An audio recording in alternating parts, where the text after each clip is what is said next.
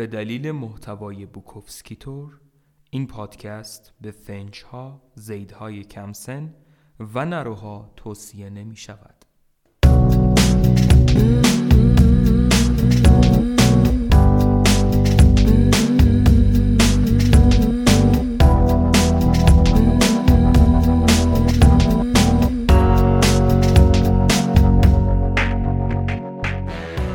سلام، من پالمنترا کاسروف هستم و همونطور که از اسم پادکست پیداست اینجا قرار ممنوعهای بوکوفسکی رو براتون بخونم.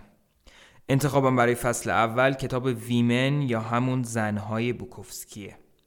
اگه بوکوفسکی رو نمیشناسید و میخواید بدونید خب به انم برید سرچ بزنید، ولی چنانچه کنجکاوید که بیشتر اختشید باش یا شیفتشید جاتون اینجاست.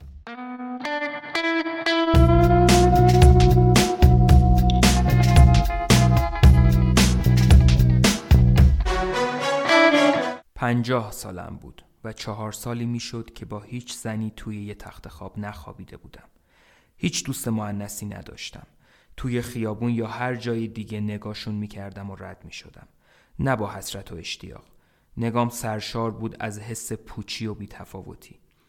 مرتب جغ میزدم، اما حتی فکر ایجاد رابطه با یه زن، حتی رابطه غیر جنسی برام تصور ناپذیر بود. یه دختر 6 ساله حرومزاده داشتم. با مادرش زندگی میکرد و خرجشو من میدادم. سالها قبل تو 35 سالگی ازدواج کرده بودم. ازدواجم 2.5 سال دوام آورد. زنم تقاضای طلاق کرد. فقط یه بار عاشق شده بودم. معشوقم به دلیل اعتیاد حاد و الکل مرد. وقتی مرد 48 سالش بود و من 38 ساله بودم. زنم 12 سال از من بزرگتر بود. فکر کنم اونم الان مرده باشه، ولی مطمئن نیستم. تا 6 سال بعد از طلاق هر کریسمس یه نامه عریض و طویل برام مینوشت. هیچ وقت جواب نامه‌هاشو ندادم. مطمئن نیستم اولین باری که لیدیا ونسو دیدم کی بود. حدود 6 سال پیش بود. تازه بعد از 20 سال کار در اداره پست و کنار گذاشته بودم و داشتم سعی می‌کردم نویسنده بشم. بیشتر از هر وقت دیگه‌ای تو زندگی وحشت زده بودم و مشروب می‌خوردم. داشتم با اولین رمانم سر و کله می‌زدم. هر شب حین نوشتن یه پینت ویسکی و 2 تا بسته شیشتایی آبجو رو خالی می‌کردم. تا صبح سیگار برگ ارزون قیمت می‌کشیدم و تایپ می‌کردم و مشروب می‌خوردم و از رادیو موسیقی کلاسیک گوش می‌کردم. هدفی که برای خودم تعیین کرده بودم شبی 10 صفحه بود، اما هیچ وقت تا روز بعدش نمی‌فهمیدم که چند صفحه نوشتم. صبح بلند می‌شدم، استفراغ می‌کردم، بعد می‌رفتم اتاق جلویی و تعداد کاغذایی روی کاناپه رو میشمردم.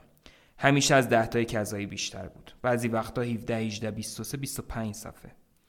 البته کار هر شب یا باید تصحیح و تمیزکاری میشد یا سر از سطل زباله در می آورد.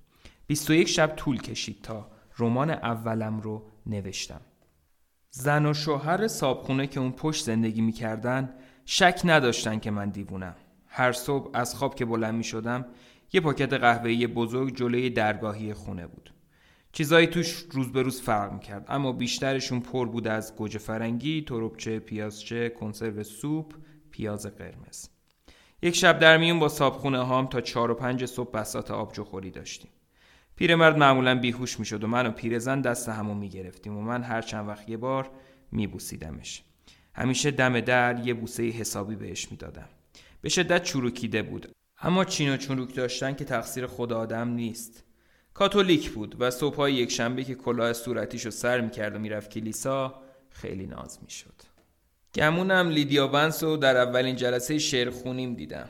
جلسه توی یک کتاب فروشی بود در خیابان کممور، دراو بریج. طبق معمول وحشت برم داشته بود. احساس برتری می‌کردم، اما ترسیده بودم. وقتی رفتم تو دیدم که اتاق صندلی نداره. همه ایستاده بودن.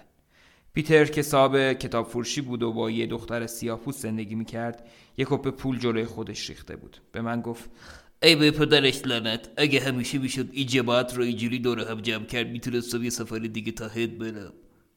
رفتم تو و همه شروع کردم به دست دادن. داشتم برای اولین بار برای جماعت شعر میخوندم. عین به باد دادن بکارت میمونه. 30 دقیقه شعر خوندم و بعد اعلام استراحت کردم. هنوز مشروب نخورده بودم. چشمایی رو که از توی تاریکی به من خیره شده بودن حس می‌کردم. چند نفری اومدن بالا و با من حرف زدن. یه بار که بالا خلوت شد، لیدیا ونس اومد پیشم. پشت این میز مشغول آبجوخوری بودم. دو دستش روی لبه میز گذاشت. خم شد و زل زد به من. موهای بلند قهوه‌ای داشت، حسابی بلند. دماغ برجسته و یک چشمش هم چپ بود. اما سرزندگی از وجودش می‌تراوید. آدم حضورش رو حس می‌کرد. یک جور ارتعاش بین من و او در نوسان بود. میرفت و میومد. بعضی از امواج بینمون بلا تکلیف بودن و بوی شعر میدادن. اما حضورشون رو نمیشد انکار کرد. نگام کرد و نگاش کردم. یک کت جیره کابویی پوشیده بود با منگوله‌ای دور گردن.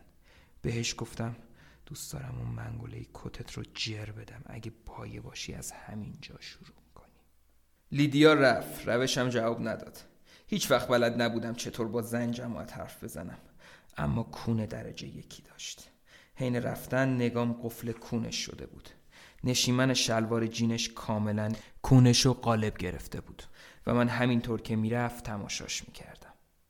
نیمه دوم شعرخوانی رو تموم کردم و لیدیا رو یادم رفت. همونطور که زنایی رو که در پیاده رو از کنارشون میگذرم فراموش میکنم. پولمو برداشتم، چند تا دستمال کاغذی و چند تا کاغذو برای ملت امضا کردم و بعدم رامو کشیدم و رفتم. هنوزم شبا روی رمان اولم کار میکردم. هیچ وقت نشد که زودتر از ساعت 6 و 18 دقیقه بعد از ظهر شروع کنم به نوشتن. اون وقتا هنوز در اداره پست آدرس منگنه میکردم. ساعت 6 بعد از ظهر بود که پیتر و لیدیا ونس اومدن دم در.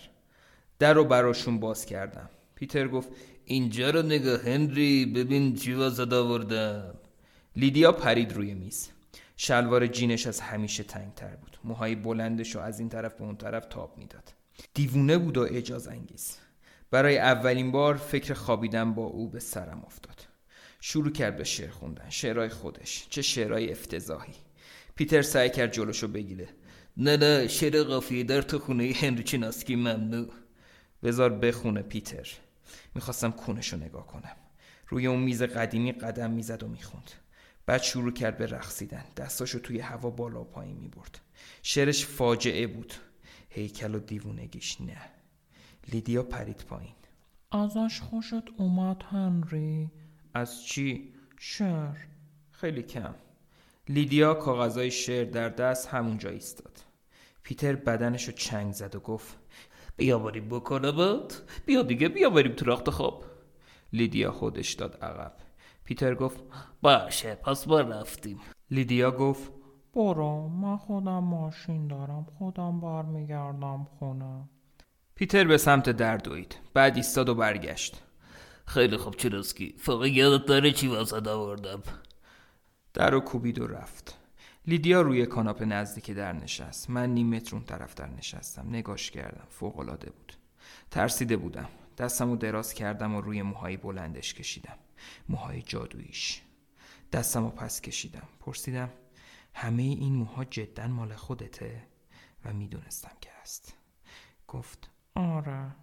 دستمو زیر چونش گذاشتم و با حرکت خیلی زمختی سعی کردم سرشو به سمت خودم بچرخونم. توی چنین شرایطی هیچ اعتماد به نفسی به کارم نبود.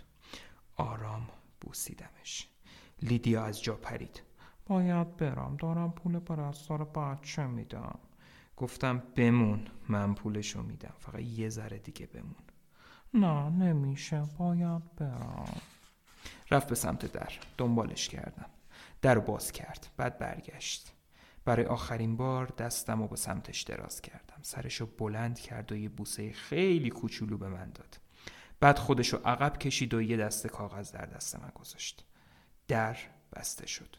روی کاناپه نشستم. کاغذها رو تو دستم نگه داشتم و به صدای روشن شدن ماشینش گوش دادم. شعرها به هم منگنه شده و کپی بود. اسمشونو گذاشته بود او. چند تاشو خوندم. جالب بودم، پر از طنز و مسائل جنسی. ولی اسلوب نگارششون خراب بود. سراینده اشعار یا لیدیا بود یا سه خواهرش. همشون چقدر شاد و شجاع و سکسی بودن. کاغذها رو انداختم کنار و یه پینت ویسکی باز کردم. بیرون هوا تاریک شده بود. رادیو بیشتر موزارت و برامز پخش میکرد. رسیدیم به پایان اپیزود اول. ممنون که پای کارید، ممنون که با معرفی به دوستاتون، کامنت گذاشتن انرژی و انگیزه میدین.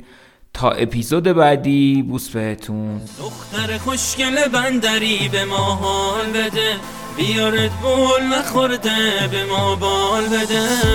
خوشگلای بلا، موهات رنگ طلا، لبات عین انار، چشات رنگ بهار. اسم فردا رو نیار، همش گرفتاری و کار.